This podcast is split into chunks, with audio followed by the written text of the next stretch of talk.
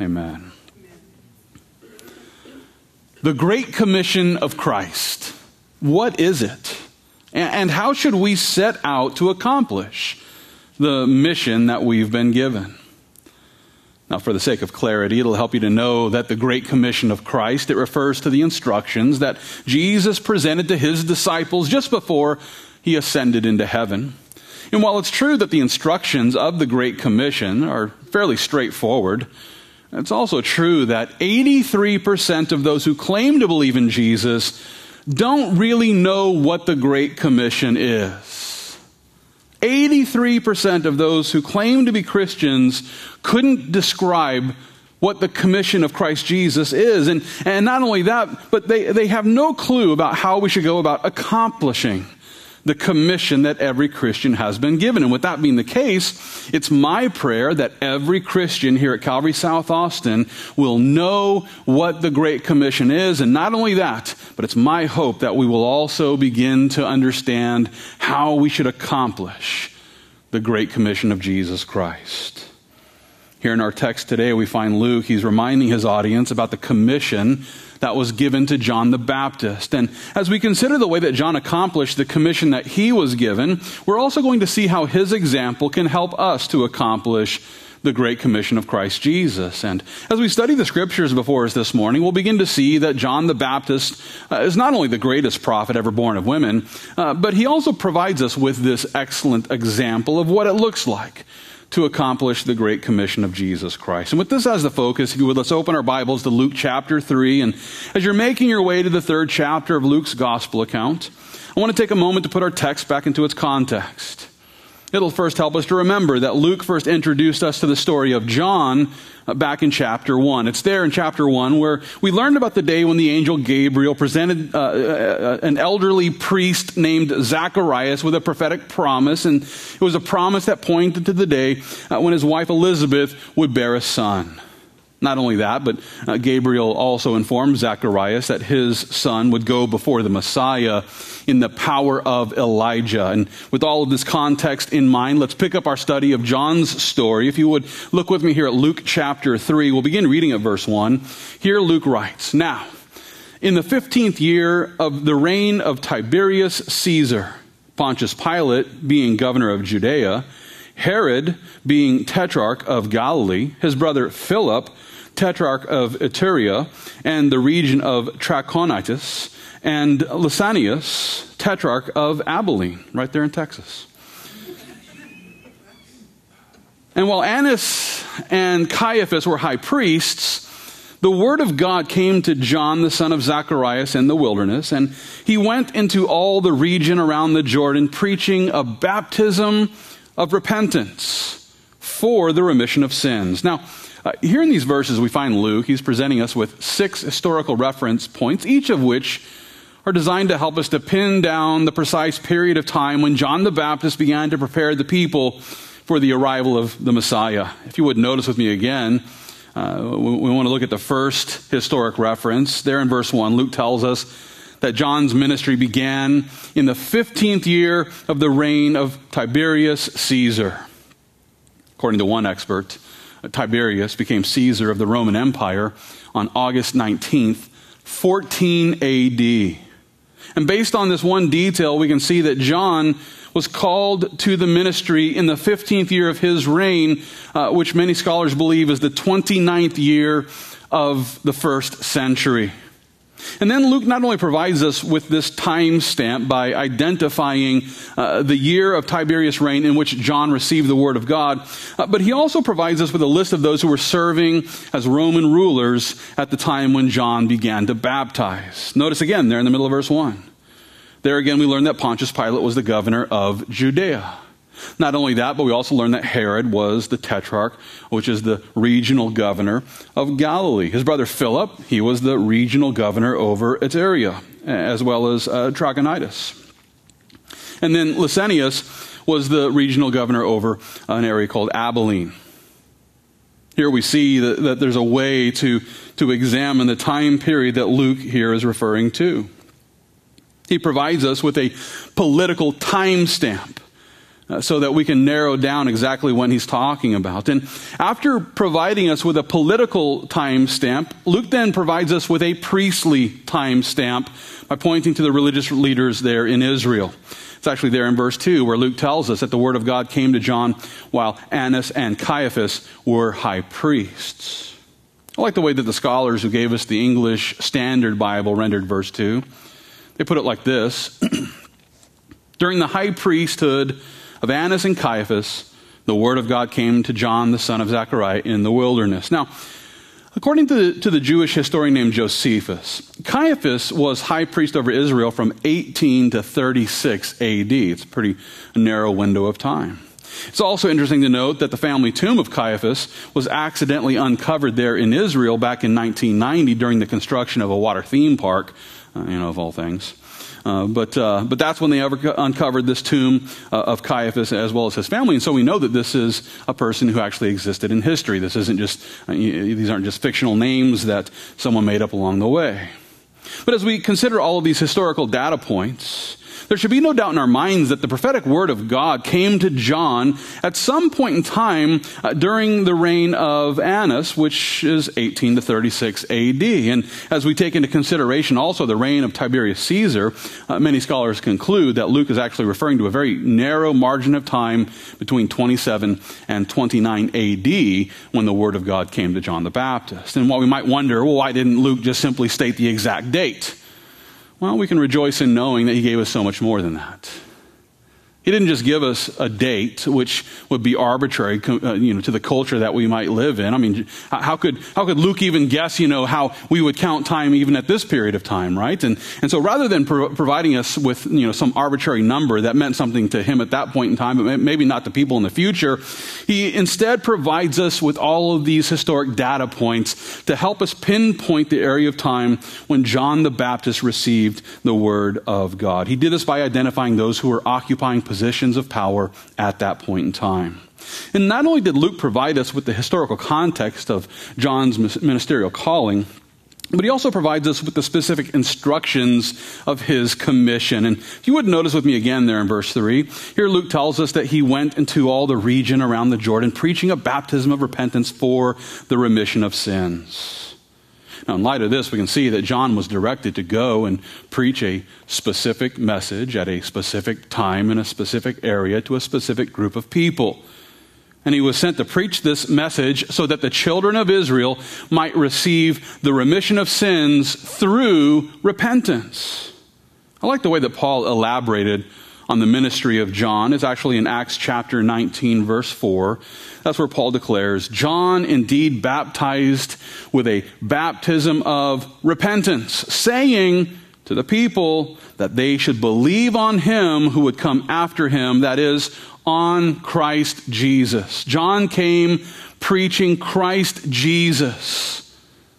And he pointed to a repentance that would lead into a relationship with Christ Jesus. John wasn't preaching salvation through water baptism. And there are many who get this confused.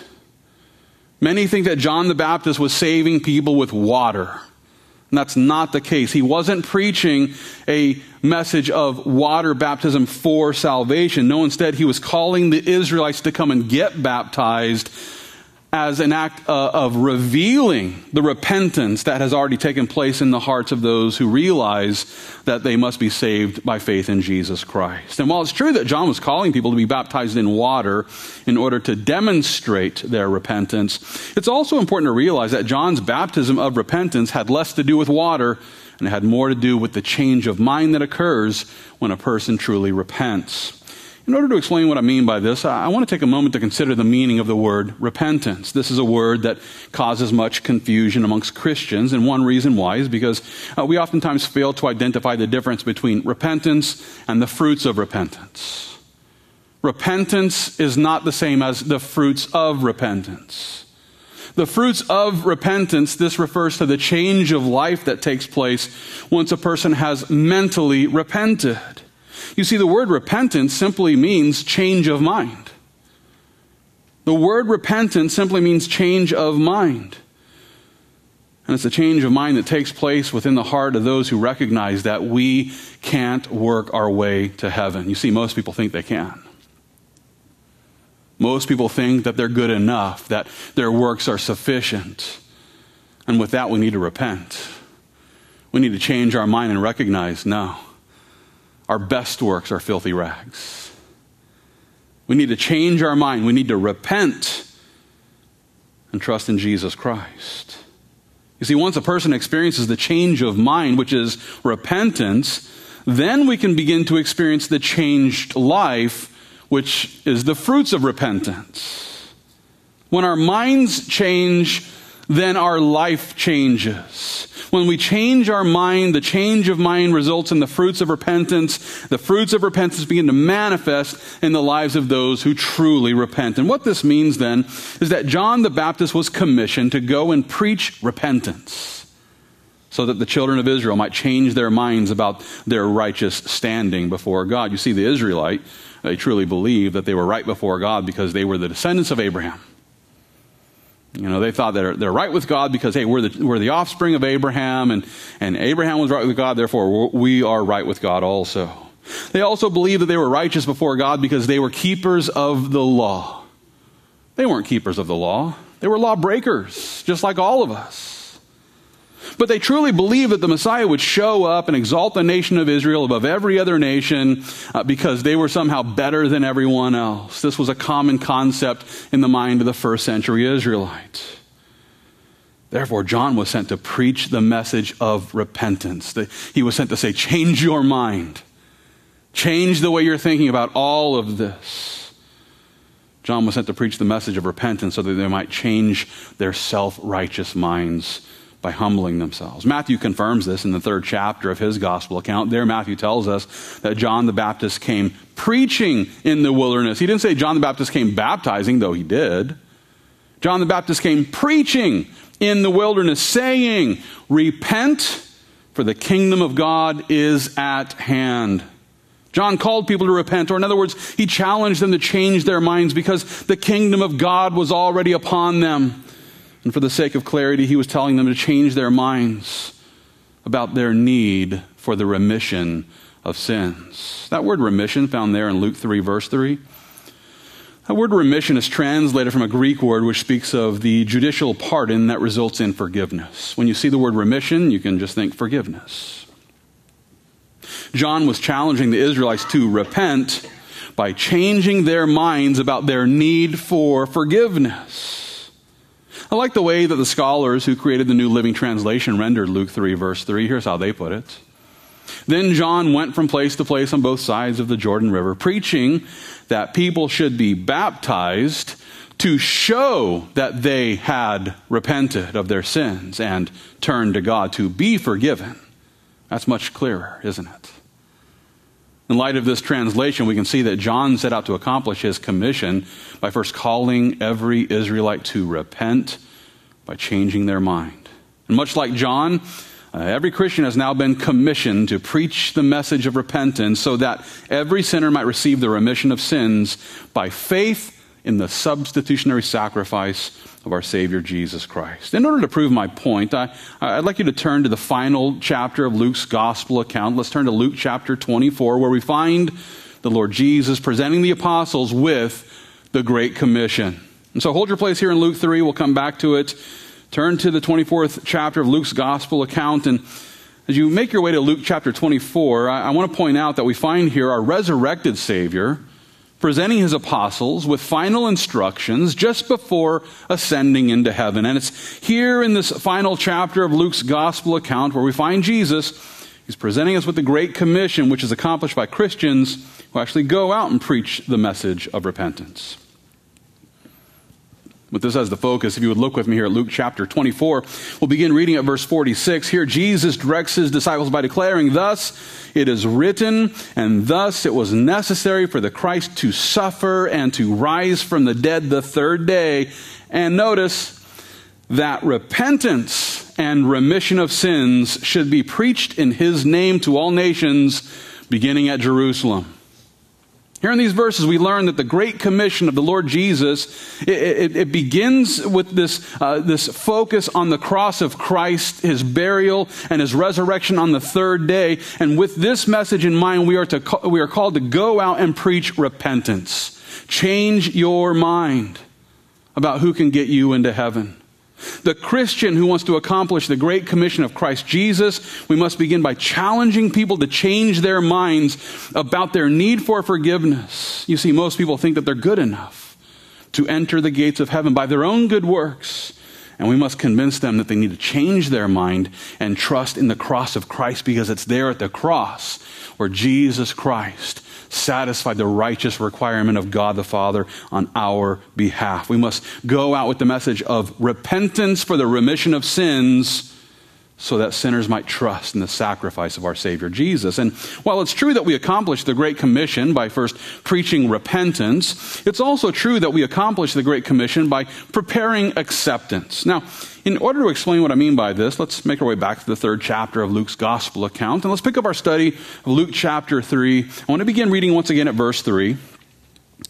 Here we learn that John went into all the region around the Jordan, preaching a baptism of repentance for the remission of sins, as it is written in the book of the words of Isaiah the prophet, saying, "The voice of one crying in the wilderness, prepare the way of the Lord, make his paths straight.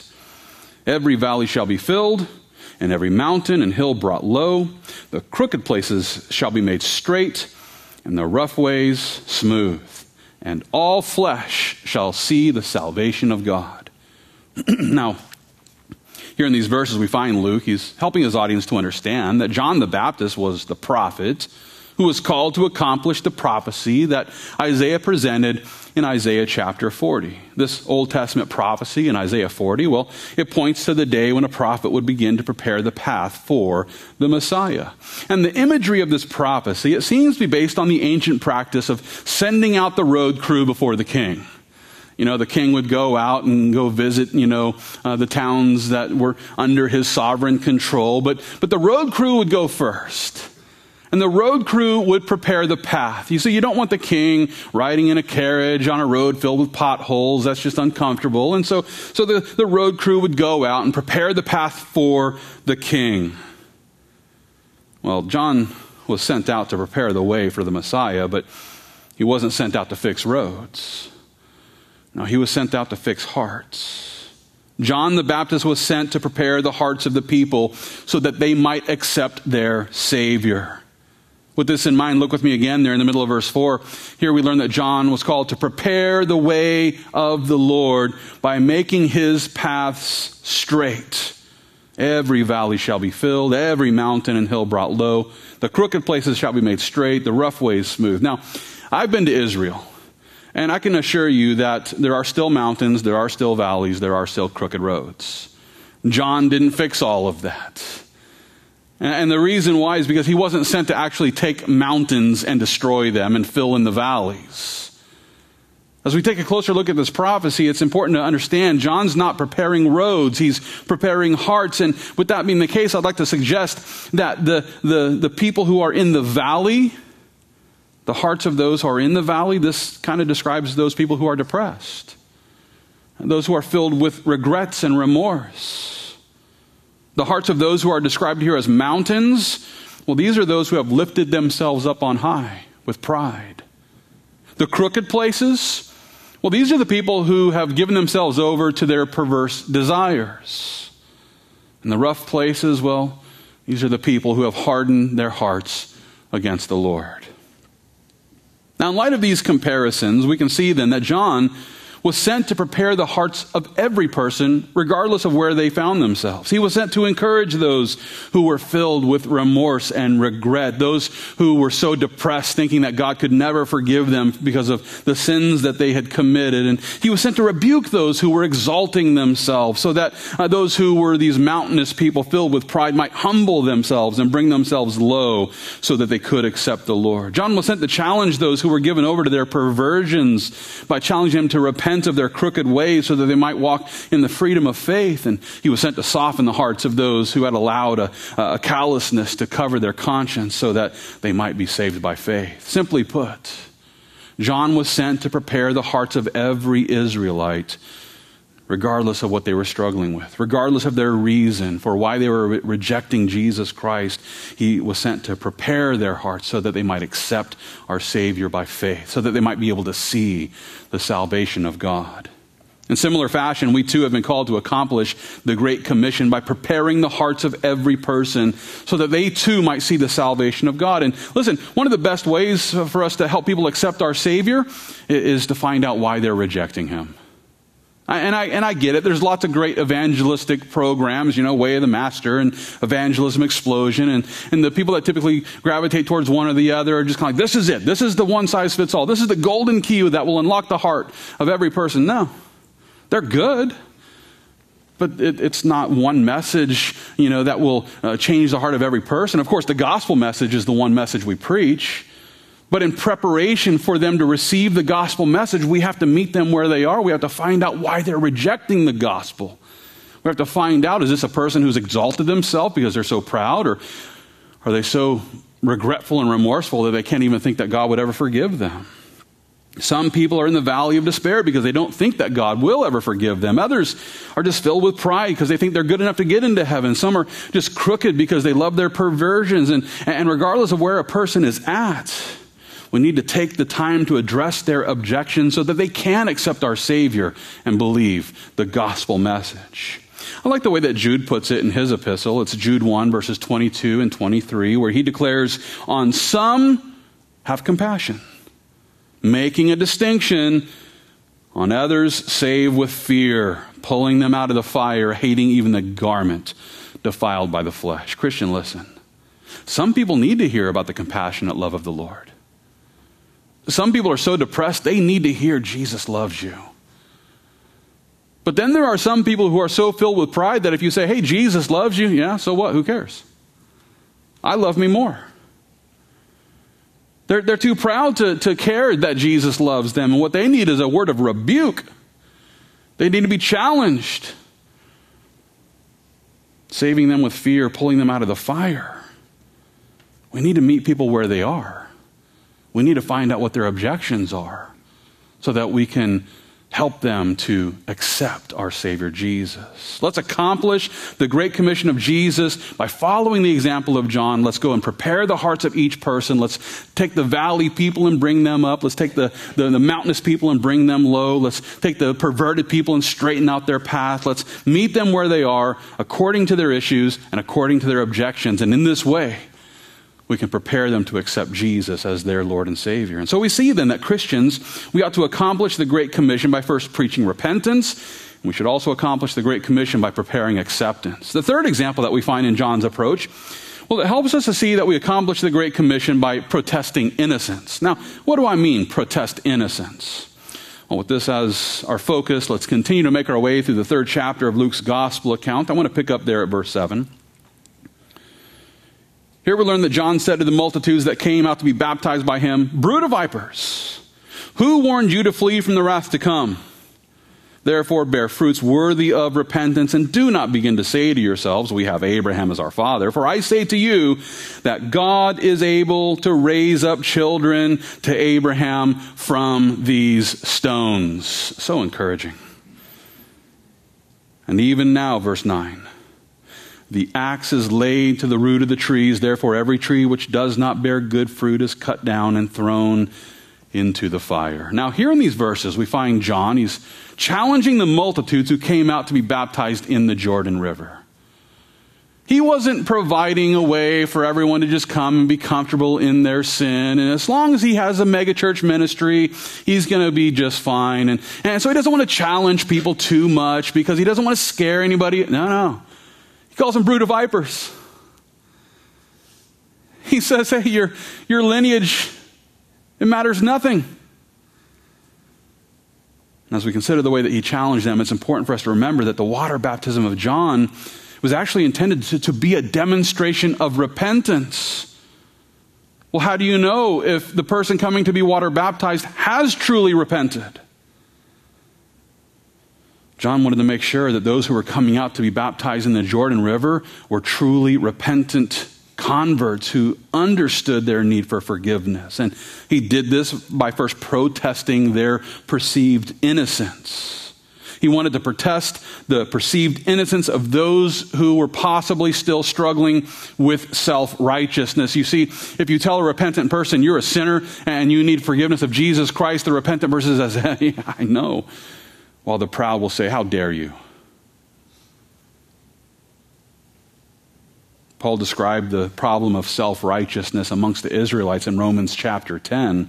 It's there where he declares, brethren, my heart's desire and prayer to God for Israel is that they may be saved. For I bear them witness that they have a zeal for God, but not according to knowledge, for they being ignorant of God's righteousness and seeking to establish their own righteousness have not submitted to the righteousness of God, for Christ is the end of the law for righteousness to everyone who believes.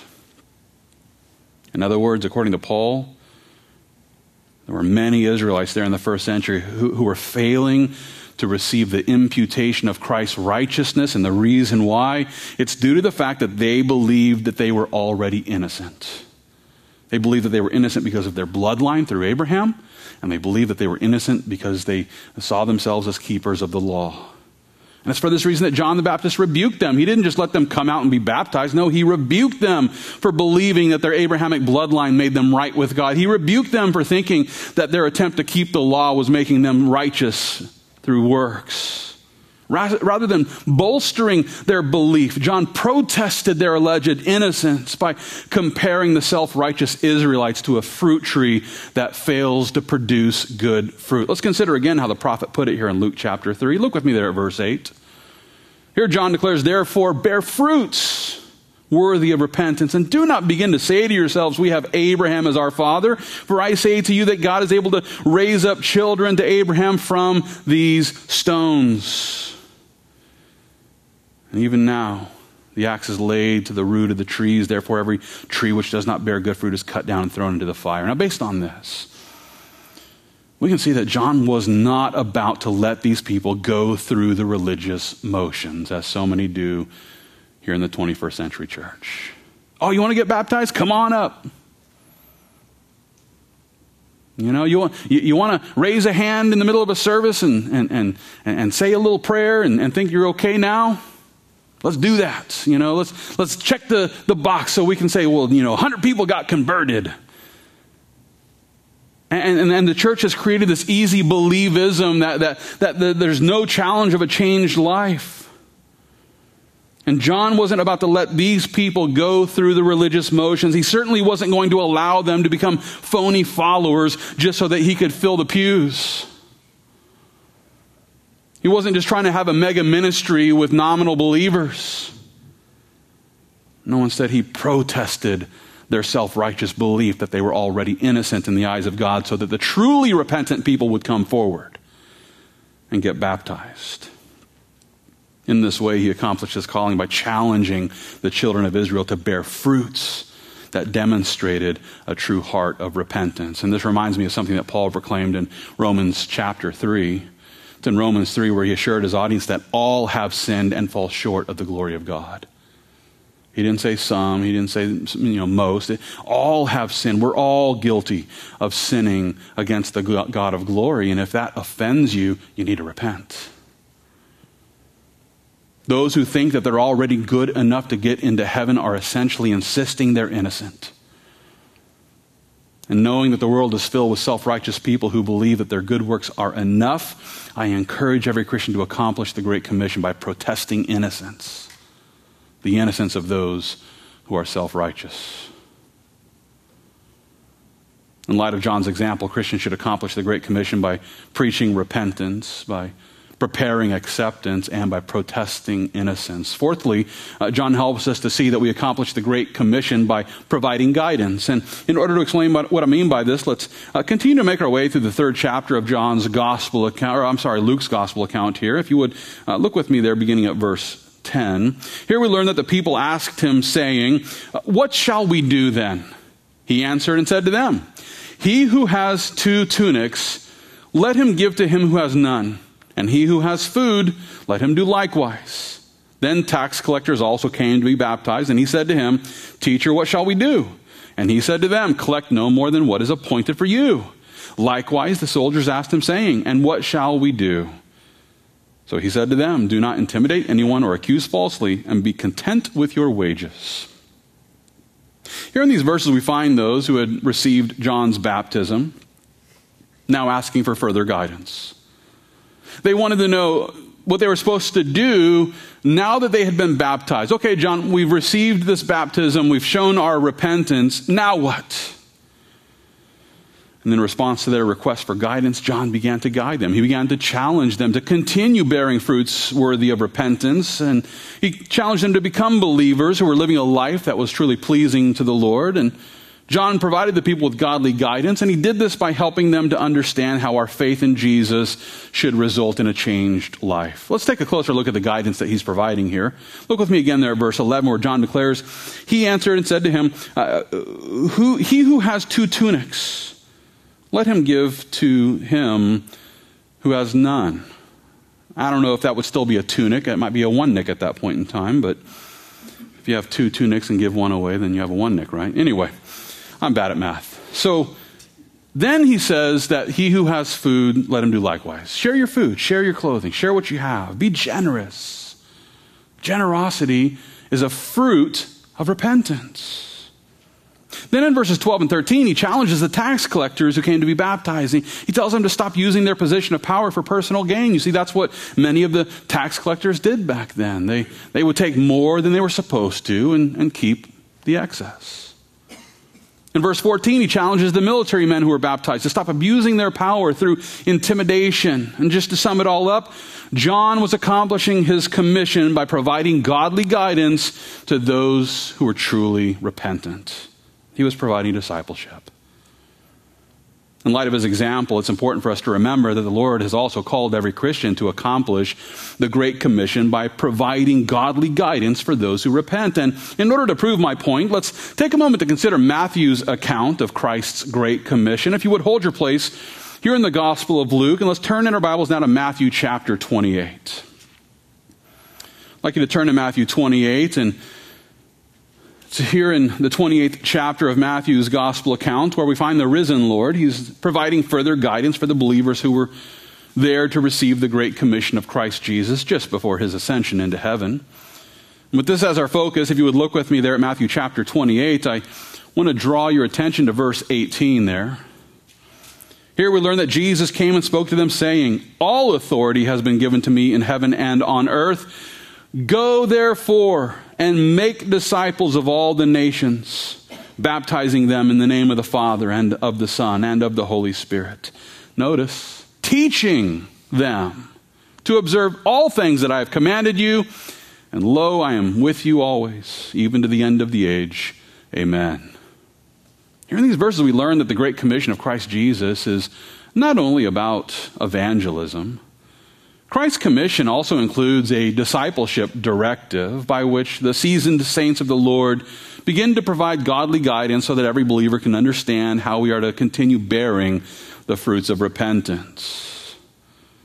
For this reason, I encourage every Christian to receive the godly guidance of doctrinal discipleship and to continue receiving discipleship until we too become believers who are able to provide godly guidance uh, to those who enter into our own sphere of influence. We should be disciples so that we can become disciplers.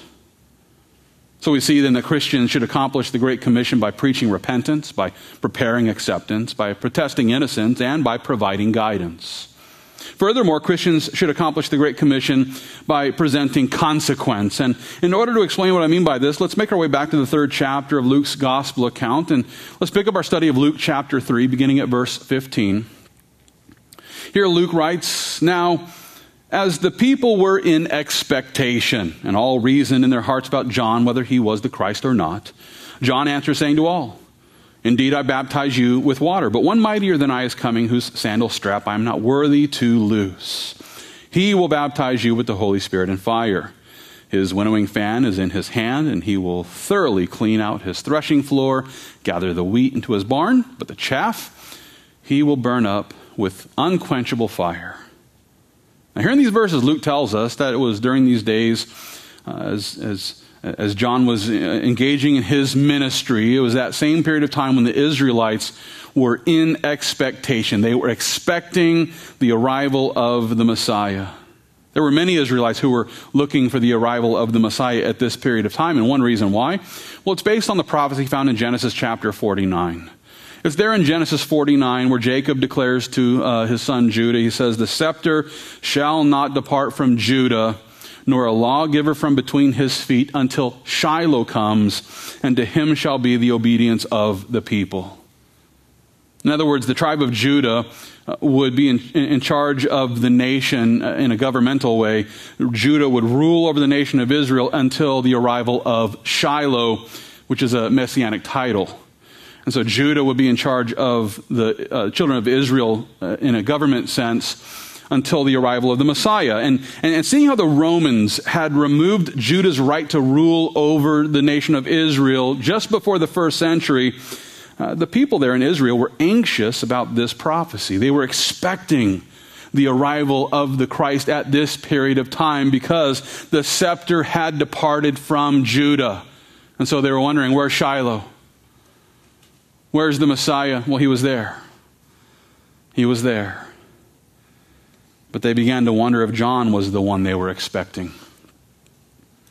And it's for this reason that John immediately distinguishes himself from the Messiah by insisting, "I indeed baptize you with water, but one mightier than I is coming, whose sandal strap I am not worthy to loose." It's in the first chapter of John's gospel account where we find the religious leaders from Jerusalem coming and asking John, "Who are you?" They wanted to know, who, who do you claim to be? And to that, John the Baptist said with all clarity, he confessed and did not deny, but confessed, saying, "I am not the Christ." John never claimed to be the Christ, and he knew that there was one coming after him, one mightier than him, uh, who is the Christ. And so he presented a distinction between him and the Messiah.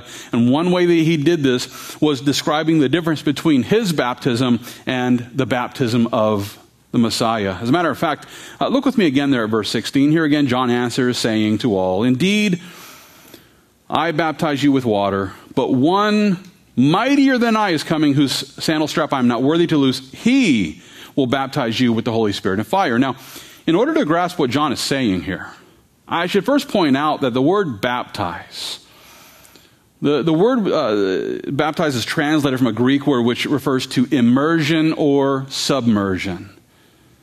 And so, you know, if, if you see the word baptize and you automatically think water, it's not completely correct.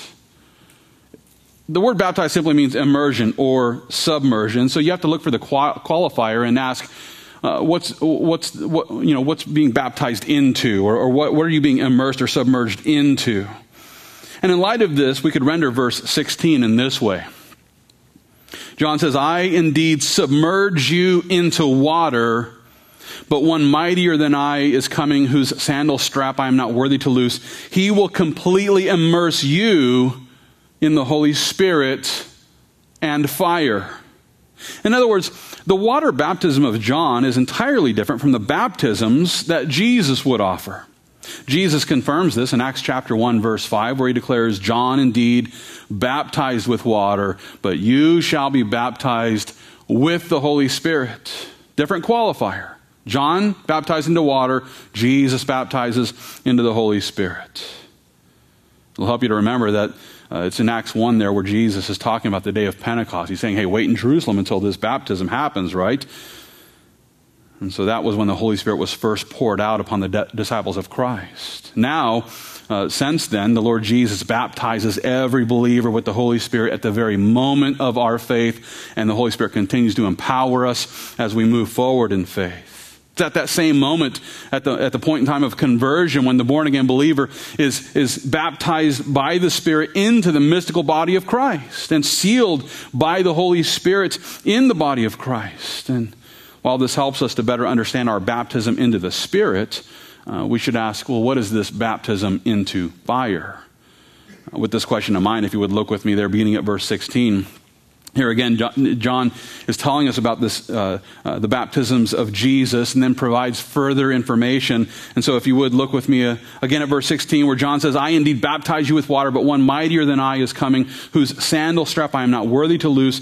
He will baptize you with the Holy Spirit and fire." And notice verse seventeen, "His winnowing fan is in his hand, and he will thoroughly clean out his threshing floor, gather the wheat into his barn, but the chaff he will burn with unquenchable fire." Here in this verse, we find John, he's now elaborating on the baptism into fire. And he helps his audience to understand that those who reject the cross of Jesus Christ will eventually be completely immersed in everlasting fire. This, of course, is a reference to the fires of hell, where every unbeliever will receive the consequence of their sinful decision. Now, as we consider the way that John presented this consequence of everlasting punishment, the unquenchable fire which will uh, consume those who end up suffering in the torment of hell forevermore, he simultaneously provides us with an example of the way that we too should accomplish the Great Commission of Jesus Christ. And in order to prove my point, I want to consider something that the Lord Jesus said in Matthew chapter twenty-five. It's there where he assured his audience that every unbeliever will go away into everlasting punishment, while the righteous will enjoy eternal life. These are the consequences of our decision regarding Jesus Christ. These are the consequences. Those who trust in Jesus Christ will be baptized in the Spirit. That's the consequence of trusting in Jesus, sealed into the body of Christ by the Holy Spirit of promise. Those who reject Jesus Christ will suffer the consequence of their rejection, and they will be cast, baptized, if you will, in eternal fire. Listen, Jesus had no problem presenting people with the consequences of our decisions. He had no problem speaking on the topic of hell, because he wanted to warn people about the consequence of their rejection. Now, there are many in our day and age who are quick to insist that a good and loving God would never send anyone to hell. And with that being the case, it's our job to remind them that those who end up in the lake of fire, those who end up baptized in everlasting fire, they're there by their own choosing. Those who end up in hell aren't there because God wanted them to go to hell.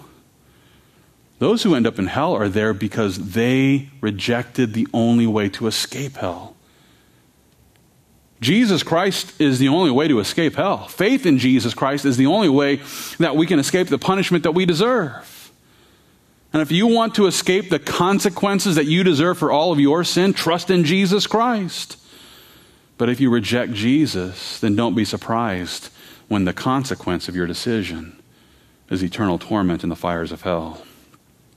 What this means is that the Christian who wants to accomplish the Great Commission of Jesus Christ, well, we must present unbelievers with the consequence of that decision to reject Jesus. And so we see then that Christians have been called to accomplish the Great Commission by preaching repentance, by preparing acceptance, by protesting innocence, pr- by providing guidance, and by presenting consequence. Finally, Christians ought to accomplish the Great Commission of Christ with persevering patience. And in order to uh, prove my point, let's continue to make our way through the third chapter of Luke's gospel account. I want to pick up our study beginning there at verse eighteen. Here Luke declares, "And with many other exhortations he preached to the people.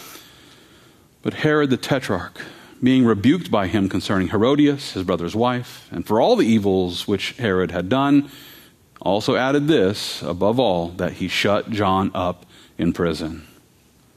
Here in these verses, we learn about the day when uh, John the Baptist w- was put in prison. But before we, we get to that, I just want to point out there in verse eighteen, where we learn that he uh, exhorted uh, people as he preached to, the, to them. With many other exhortations, he preached to the people. That word exhortations found in verse eighteen, it's translated from a Greek word which refers to the instructions that bring comfort and encouragement, as well as admonition. We aren't provided with the details of those public proclamations by which he encouraged people, but What we do know is that the Spirit of God was leading John to proclaim the truth of God's word so that they might repent and receive by faith the remission of sins. As a result, though, John the Baptist ended up being persecuted. He was persecuted because he exhorted the people in the ways that he did. He was persecuted by those who were offended by the word of God. For example, he was rebuked by the scribes. He was ridiculed by the Pharisees. He was rejected by the elders as well as the chief priests of Israel. Not only that, but Luke also tells us here that Herod the Tetrarch placed John in prison. And the reason why is because John had challenged uh, all of his sinful ways. He had rebuked Herod uh, for being the wicked man that he was and challenged him about the sinful relationship that he had with his brother's wife. He was living in sexual perversion, and John didn't hesitate to call him out on it. Well, it's in Matthew chapter fourteen where we learn that Herodias was so offended by the preaching of John that she arranged for his death by sending her daughter, and we won't get into all the gory details, but used her daughter to go and ask Herod for the head of John the Baptist to be delivered to her on a platter, and so that's what he did. He beheaded John and delivered the head of John the Baptist to his wife and to her daughter. In light of this story, we can see that those who set out to accomplish the Great Commission of Christ Jesus will end up suffering the persecution of those who hate the truth of God's word. And much like Herod and Herodias, uh, there are many in the world today who are ready to persecute the people of God. We see the church being persecuted in, in, in just horrific ways all around the world, and, and we're beginning to see that begin here in America as well. People are ready to persecute those who proclaim the truth of God's word, and the reason why is due to the fact that, that they can't stand those who speak out against the sexual perversions that they love so much. They can't stand it when believers speak out against sin and, and proclaim the truth of God's word and tell people to repent and, and trust in Jesus Christ. It offends them. And the world is filled with people who are offended by the message of the cross. And the reason why is because the message of the cross is an offense to those who are opposed to Jesus Christ. And it's sad to say that the persecution of Christians is becoming more and more common. We're beginning to watch America turn into this cancel culture filled with people who are proud to attack the Christian who wants to accomplish the Great Commission. As a result, more and more Christians are beginning to hide their faith for fear of persecution.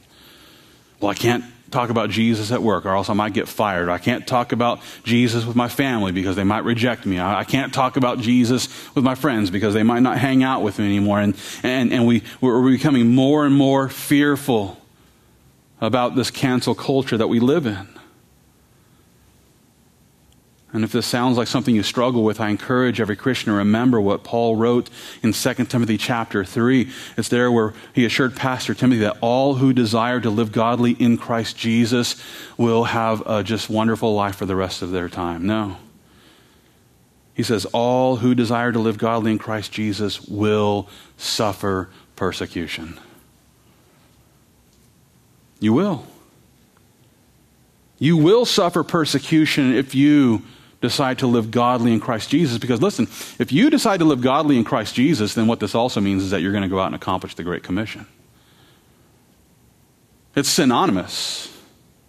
The Christian who wants to live a godly life in Christ Jesus will simultaneously commit their lives to accomplishing the Great Commission. Are you?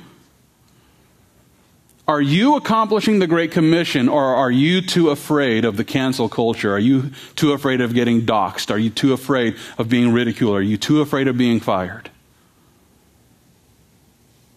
If so, I encourage you, let's follow in the footsteps of John by persevering every persecution with the endurance of patience. As we begin to wrap up this message, I'd like to just sum it all up in a very simple way. What is the Great Commission? Well, Christ Jesus has commissioned us. He's sent us on a mission. It's a co-mission. This is the mission that we are called to, that every Christian is to preach the message of the cross beginning with repentance, so that sinners might receive the remission of sins by faith in Jesus Christ. Therefore, I encourage every Christian to accomplish this calling by following the example of John the Baptist, who went and accomplished his mission. And with this as our goal, let's accomplish the Great Commission by preaching repentance, by preparing acceptance, by protesting innocence, by providing guidance, by presenting consequence, and by, most certainly, persevering with patience. In this way, we will accomplish the Great Commission of the Christ who commanded us, go and make disciples of all the nations. And we should do this by preaching the repentance and, and remission of sins in the name of Jesus Christ. And, and, and as we consider that command, I, I'd like to point out, as I always do, this is not the Great Suggestion. It is the Great Commission. Jesus did not say, go if you feel like it. Go if it fits your schedule. Go if it's comfortable for you. Go unless you're going to lose your job. No. It's a command to go and make disciples. Every believer has been called, commanded, to accomplish the Great Commission of Jesus Christ. And with that being the case, I encourage every Christian, let's obey the command of Christ Jesus, who has commanded every Christian to go. Go and accomplish his Great Commission. Let's pray.